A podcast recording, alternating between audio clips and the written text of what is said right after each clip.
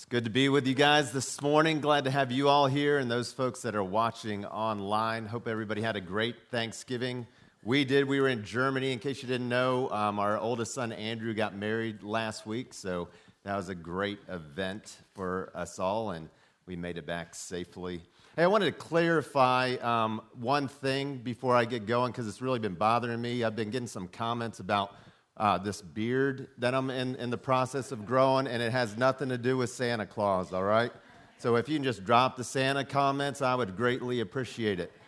You know, it's, it's interesting, isn't it, how um, some people make assumptions, right? How, how they jump to conclusions, they, they pass judgment on you, and I'm feeling a little judged right now. I'm really just trying to get into character for Christmas Eve, so you'll appreciate it more when we get there. But uh, have you ever noticed, um, just all kidding aside, how, how we do have a, a tendency to rush to judgment without getting all the facts, and how we make assumptions, and oftentimes we assume the worst of people instead of the best of people.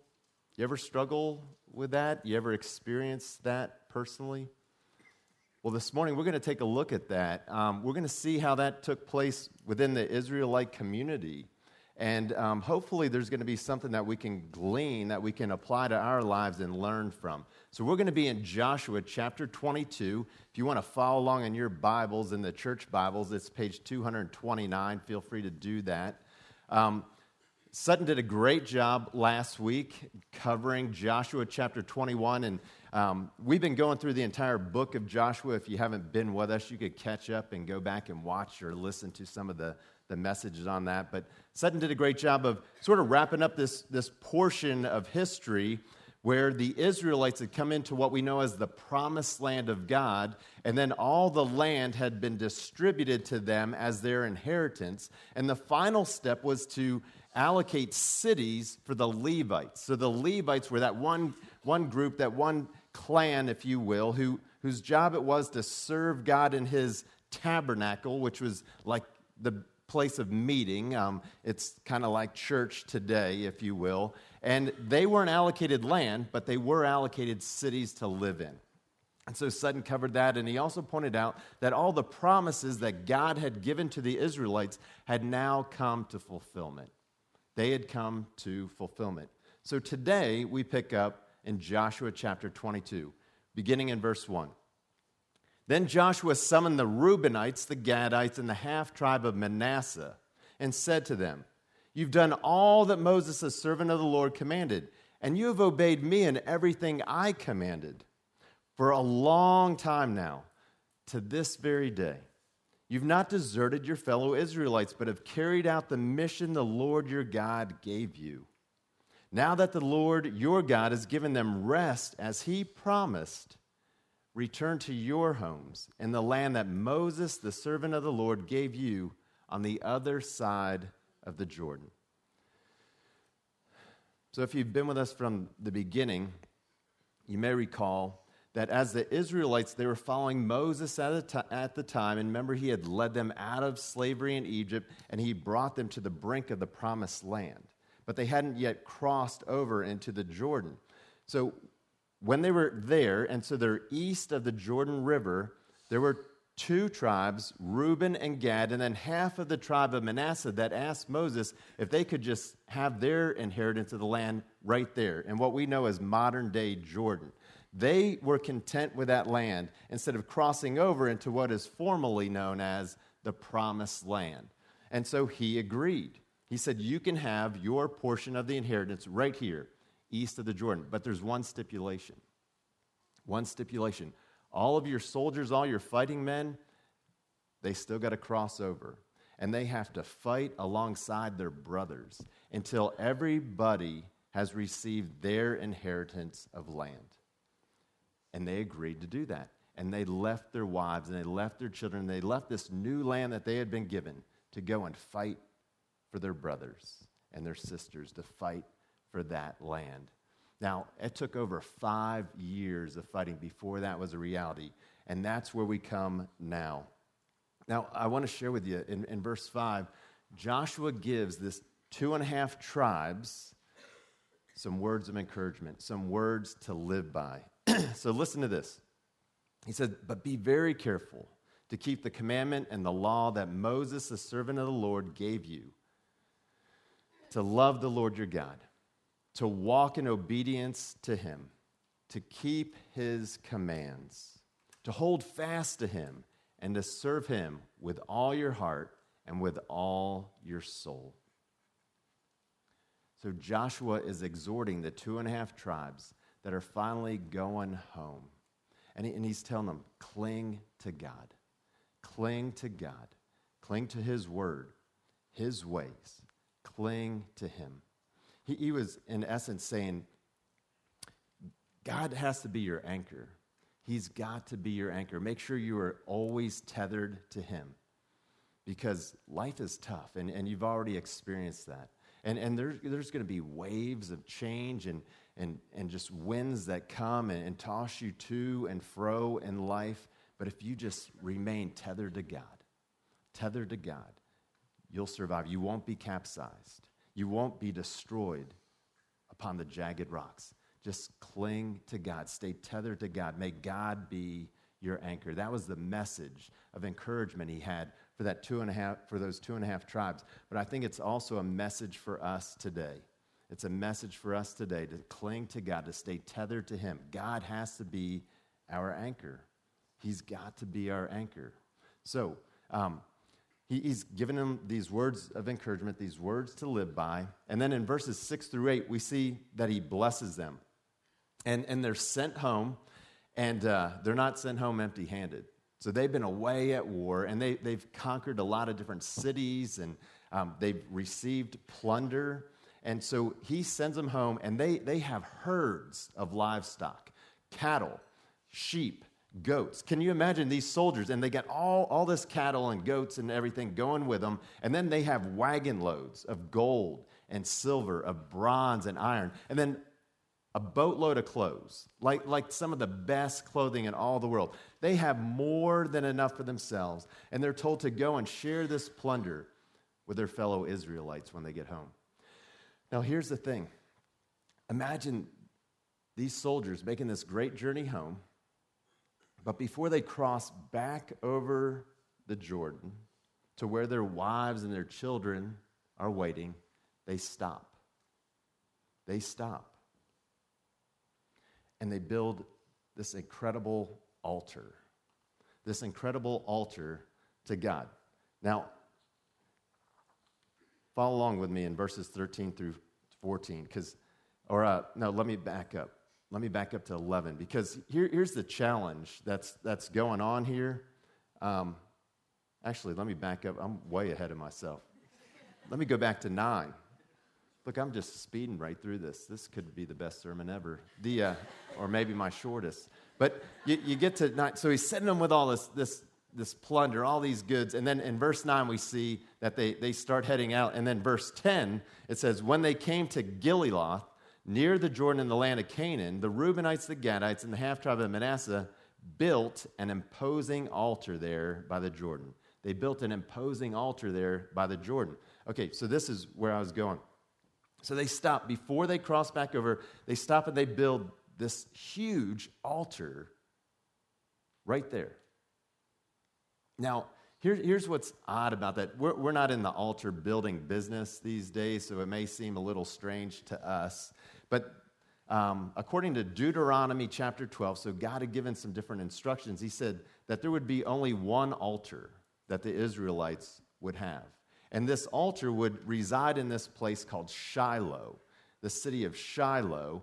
And at Shiloh, they would also erect the tabernacle. So that's like this big tent of meeting, like the church where they would come. And then there would be the big altar in front where they would offer up their sacrifices and their offerings to God. And that was supposed to be the only altar. So when they stop before they get back home and they build this big altar, word gets back to the nine and a half tribes that are left, and, and they're starting to scratch their head and they're going, What's going on? What are these guys up to? And instead of asking them, going to the two and a half tribes and asking them, they act. They act before asking. They act before asking. This is critical. This is critical. This is a lesson for us to learn. Now, verses 11 and 12. And when the Israelites heard that they had built the altar on the border of Canaan at Geliloth, near the Jordan on the Israelite side, the whole assembly of Israel gathered at Shiloh to go to war against them. Did you pick up on that? The whole assembly gathered at Shiloh to go to war against them. Now, picture the scene. These are their brothers. They've been fighting shoulder to shoulder with them for more than five years. They, they left their wives and their children in the land that they had been given behind to go fight with them so that they could claim their land as their inheritance.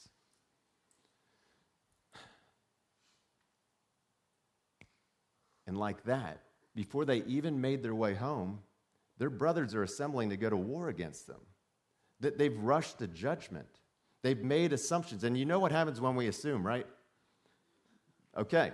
So uh, they've made some assumptions. They were false assumptions.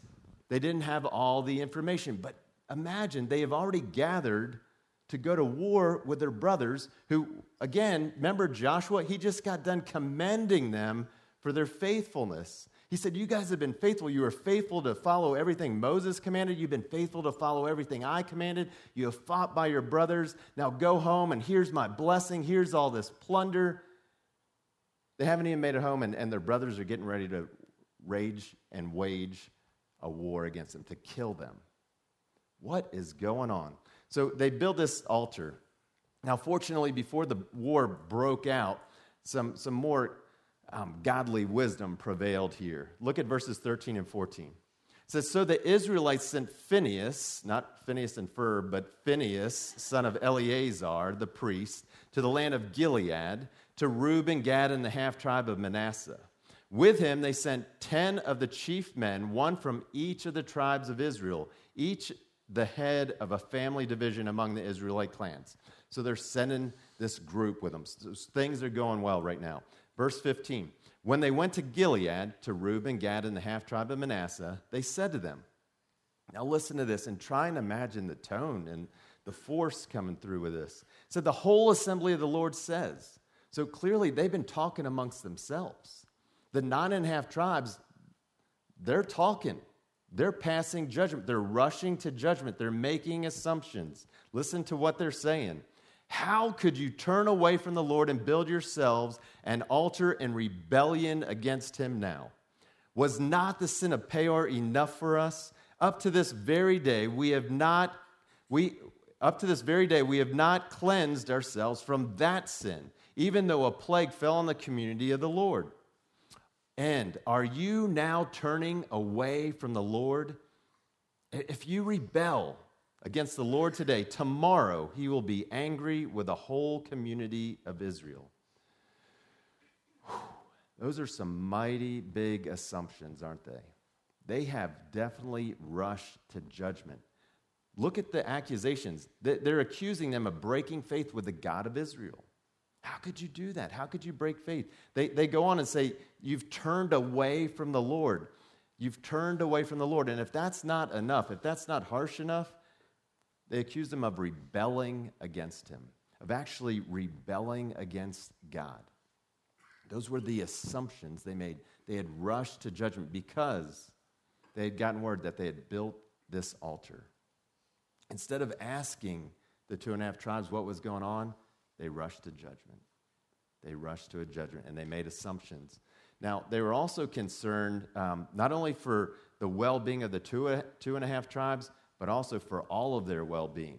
Because sin does not affect just one person, it, it tends to have far reaching effects, doesn't it? We know that personally in our lives. And, and they refer to this time in this land called Peor, where some of the Israelites had, had sinned, that where they, in essence, they had turned their back on God, which they're cautioning against here, and they just went and did what seemed right to them at, at the time. And they engaged in some activities which are, are less than good and godly. And you can read about that in Numbers 25 if you want some more details. And, and God brought some punishment, some consequences. Because of the sin of a few, the entire nation was suffering under a plague.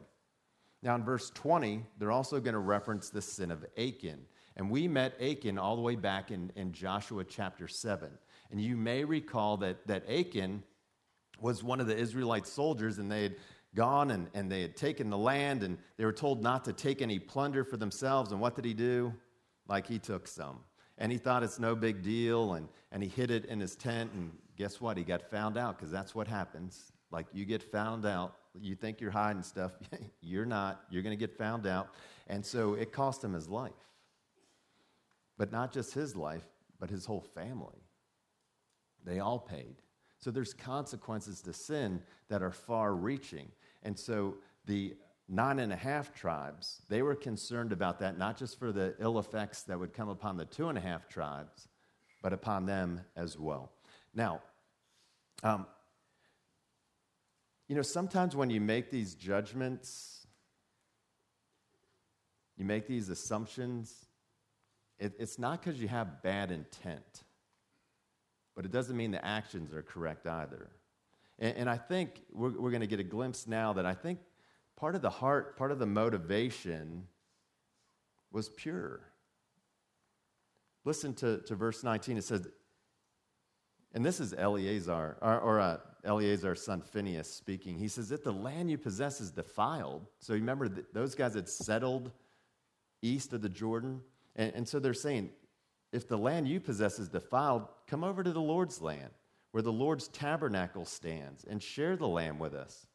But do not rebel against the Lord or against us by building an altar for yourselves, other than the altar of the Lord our God. And so, here in the midst of all these false assumptions, this rush to judgment, I, I hear a pure motive come and saying, Look, I don't know why you're building an altar. I, have some thoughts. Maybe it's because you don't like the land you settled for. And maybe since you've been over here, you realize that it's really nicer over here. And if you've been to the Holy Land, like Israel is a lot nicer than Jordan, let me tell you. And, and so they extend this offer and they say, if, if you're not content with the land that, that you settled for under Moses, come on over. Like, we'll redistribute the land. It was a heart of compassion, I believe. So it's not all bad, even though their actions, I think, were wrong. Maybe their hearts weren't completely impure. But now try and imagine that you're a member, you're one of those soldiers in the two and a half tribes. You haven't even made it home yet. Your brothers are already assembling to wage war against you. This delegation has come, and they start making these accusations, saying that you've turned your back on God, you're rebelling against God. How would you feel? How would you feel if you were one of them? Would you be a little confused, maybe? Like, what are you talking about? What, what do you mean, re- rebel against God, turn our backs on God? What do you mean, come over and you'll redistribute the land? What are you talking about? W- would you feel a little hurt by them that they've assumed the worst of you? Especially, I mean, you put your life on the line. You've been fighting for them and with them for over five years. Would, would you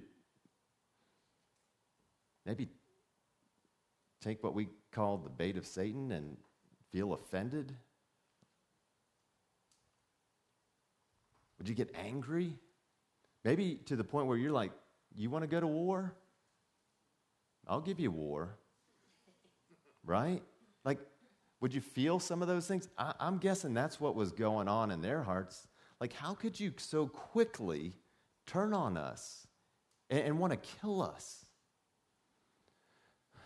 Well, I think we're guilty of doing that ourselves. And, and it's really hurtful, isn't it, when you're on that side? When, when somebody's questioning your heart, your motives, your actions, when they made judgments and assumptions about you without ever even coming to ask, What are you up to? Look at verses 21 through 23 with me. This is their response. Then Reuben, Gad, and the half tribe of Manasseh replied to the heads of the clans of Israel. And, and listen to this. They're like, The mighty one of God, the Lord, The mighty one, God the Lord, he knows. And let Israel know if this has been in rebellion or disobedience to the Lord, do not spare us this day. If we have built our own altar to turn away from the Lord and to offer burnt offerings and grain offerings or to sacrifice fellowship offerings on it, may the Lord Himself call us to account. In other words, they're saying, Praise the God Almighty. Praise the God Almighty. And if we've done anything that is wrong, if our hearts have not been right in this, put us to death.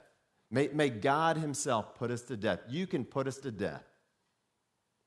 They go on and, and they begin to reveal why they built the altar. They say, No, we did it for fear that someday your descendants, your descendants might say to ours, What do you have to do with the Lord, the God of Israel?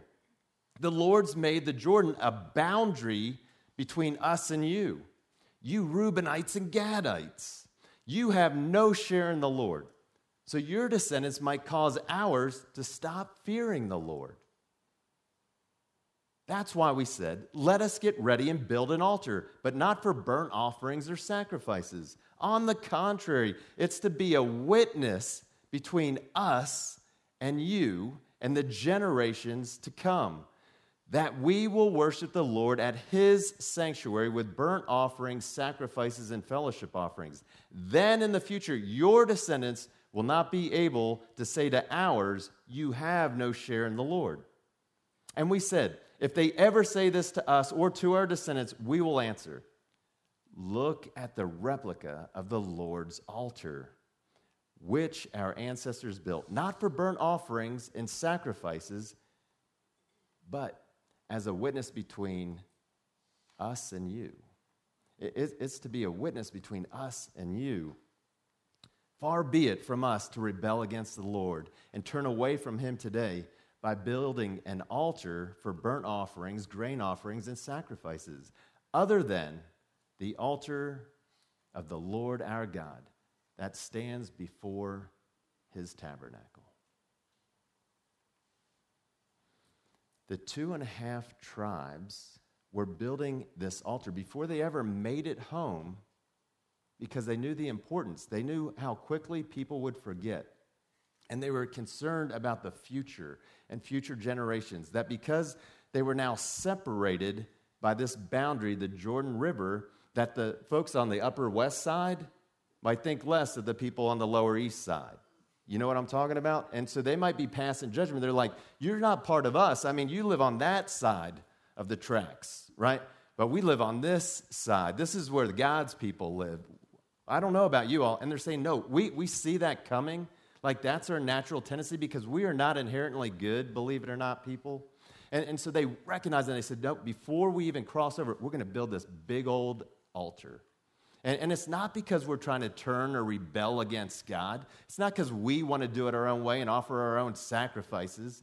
No, we're still going to make that journey to the one true altar in front of the tabernacle, but we want it to be a sign to you and everybody that comes after you that we're one people. We may be divided by a river, but we're one people. We're, we're still one family. We worship the one true God. That's why we built the altar. Man, the nine and a half tribes and their leaders, they missed it, didn't they?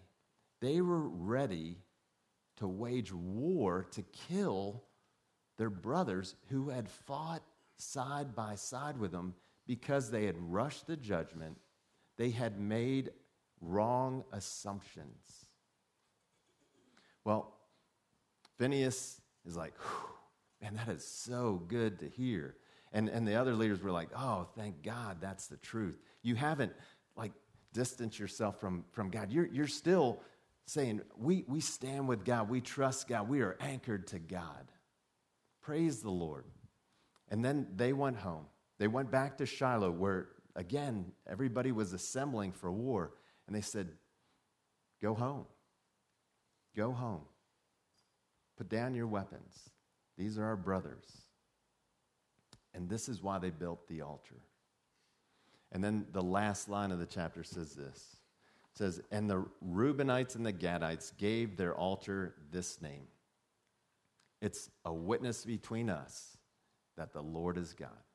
That altar is a witness between us that the Lord is God. It's a witness. It's a witness. See, that, that altar was to be this physical image that represented um, their faithfulness and their oneness. See, God's all about unity. God is all about unity. And how quickly that, that can be broken. The two and a half tribes, they hadn't even made their way home yet. And already their, their brothers are ready to wage war against them, to kill them, because they rushed to judgment and they made these false assumptions.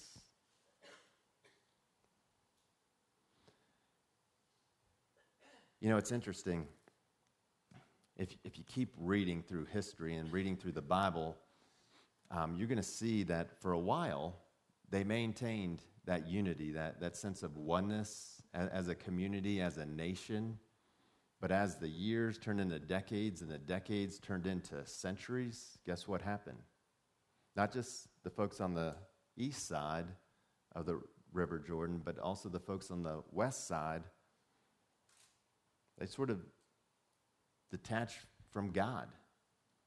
They were all guilty of rebelling against God and, and turning their backs on God, just like all of us have done at some point or another. And they suffered. You know, they, they began to drift away from God, and, you know, they suffered, you know, destruction along the, the jagged rocks of life, and, and they experience what it is to have your life and your faith capsized. Uh, you'll, you'll read and, and learn how the nation of Israel was captured, how they were exiled. And this happened not just once, but multiple times. They suffered. Again, the sins of a few affect the, sin, affect the many. And they had to live this out. Now, fortunately, God had a plan. He had a solution to this, and that's why he sent Jesus. So, 1400 years or so after Joshua died, Jesus was born. And Jesus was the solution. See, Jesus came to earth to take upon himself all of our sin, all of the penalty of sin. He came to unify us once again, not just unify the Israelites as a nation, but to unify all people with their Creator, with their God. That's what Jesus accomplished. And, and he did that by, by dying on a cross for us. And it, it was like he was reaching out to us and he's holding on to God the Father. And he's like that tether that, that links us to God, the anchor of our souls, of our lives. And, and He's the one that came to make the difference. And now, instead of having some big old um, you know, altar in the wilderness to be our symbol of unity, to be the witness that we follow God, now we have a cross. And more importantly, I think, we have an empty tomb. Because Jesus died, but death wasn't the end. He rose from the dead, He conquered death. And that's our hope. And that no matter what happens to us in this life, if we remain tethered to God through Jesus Christ, through faith in Him, we never need to fear. Our lives will never be completely capsized. We will never be completely destroyed. We may suffer loss, but because of Jesus Christ, we never need to fear death.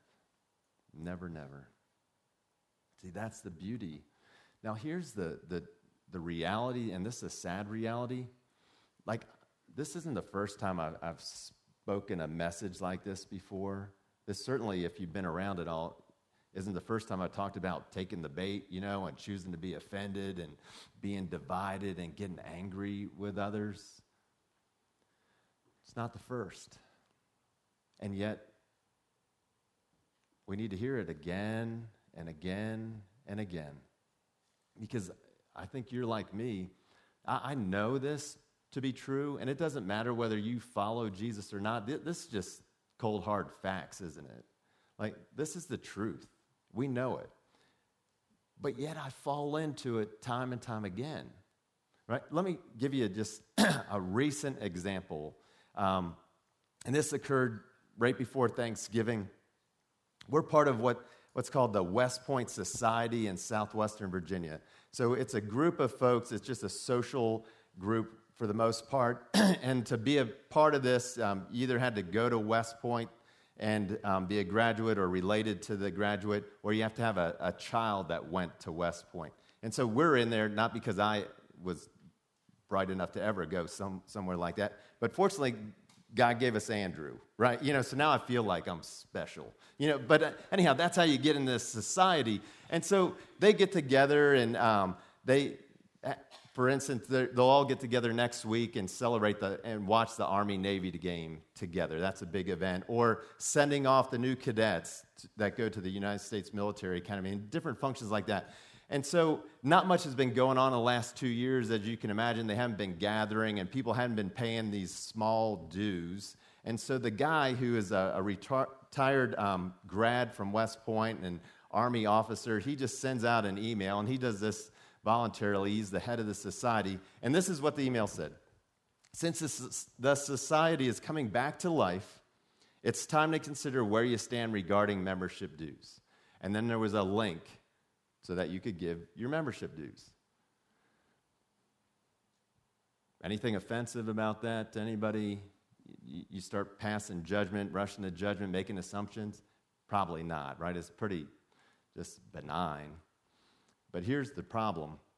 So he signed his name, and then under it was a three word sentence that many people think is funny today, and it's a recent three word sentence that has come to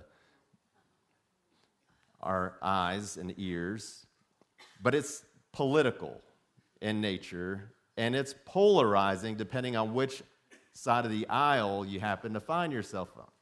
And so, this three word closing statement caused some people to rush to judgment and to make assumptions. And so, within 30 minutes, my inbox is blowing up, right? And I'm like, holy cow, what is going on here? And these some people are shooting off emails. They're like, take me off this mailing list. I, am no longer a part of this society. I can't believe that you would sign off with this and that. And I was like, oh my goodness. And, and I, I'm looking, and by the end of the day, there's just so many emails that, that the guy resigns. He's like, uh, I'm out. Like I was just volunteering, you know, to help bring us together. And all of a sudden, like there's a war that has broken out here. It's a war of words, and, and people have attacked one another. These are, in some cases, men who have fought, literally fought, shoulder to shoulder with each other, and because of that three word sentence, they immediately turn on them. Couldn't believe it. I wanted to join the war. I was ready to rush to judgment and make my own assumptions. Fortunately, I didn't. And I just sat back. But I wasn't innocent. Because even though I didn't respond to the war of words, I already engaged.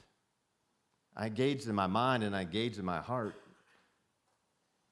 I was guilty. And I know better.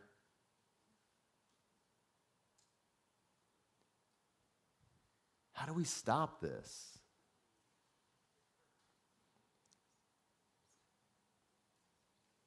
My answer is we've got to look to Jesus. We've got to go back to Joshua 22 5.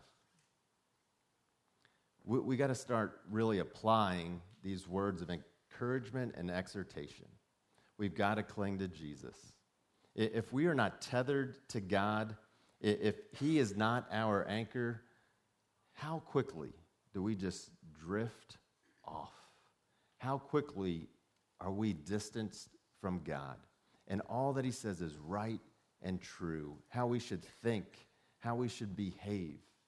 How quickly do we find ourselves capsized or smashed against the rocks of life? How often do we find ourselves as we drift from God at war with one another, where relationships are forever broken and lost. See, I, I, think verse 5 is the key. We have to love the Lord our God because he has clearly shown his love for us, hasn't he? And, and we have to walk in obedience to him. we got to trust that He knows better than we do. And along those lines, we have to keep His commands. His ways are always better than ours, even though we think we may know better. We have to hold fast to Him. Hold fast to Him because by holding fast to Him, being tethered with Him, anchored to Him, that's the only way that we survive throughout this life. And then ultimately, we have to serve Him with all our heart and with all our soul because there is nothing else that really matters compared to that.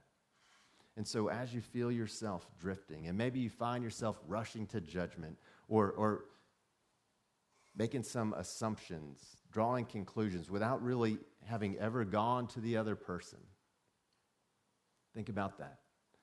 How closely are you tethered to God? Is this how God would have you respond? Jesus came to bring us to unity. He, his prayer was that we would be one like He and God the Father and God the Holy Spirit are one. We need to be unified, first with God, then with each other. Let's pray. Dear God, I thank you so much that um, we can read an ancient text and it can speak like today. Like the, the setting and the people, the culture may have changed, but nothing's really changed. We still struggle with rushing to judgment, with drawing conclusions without really finding the answers beforehand. We find ourselves at war with our brothers and our sisters. And we would never want that for ourselves. We would never want somebody rushing and passing judgment upon us and questioning us without asking us, and yet we do it all the time, far too often. Lord, may we cling to you. May, may you be our anchor. Jesus, may you tether us to the truth, the hope that we have in this miraculous God, this one God in three persons God the Father, God the Son, God the Holy Spirit. Amen.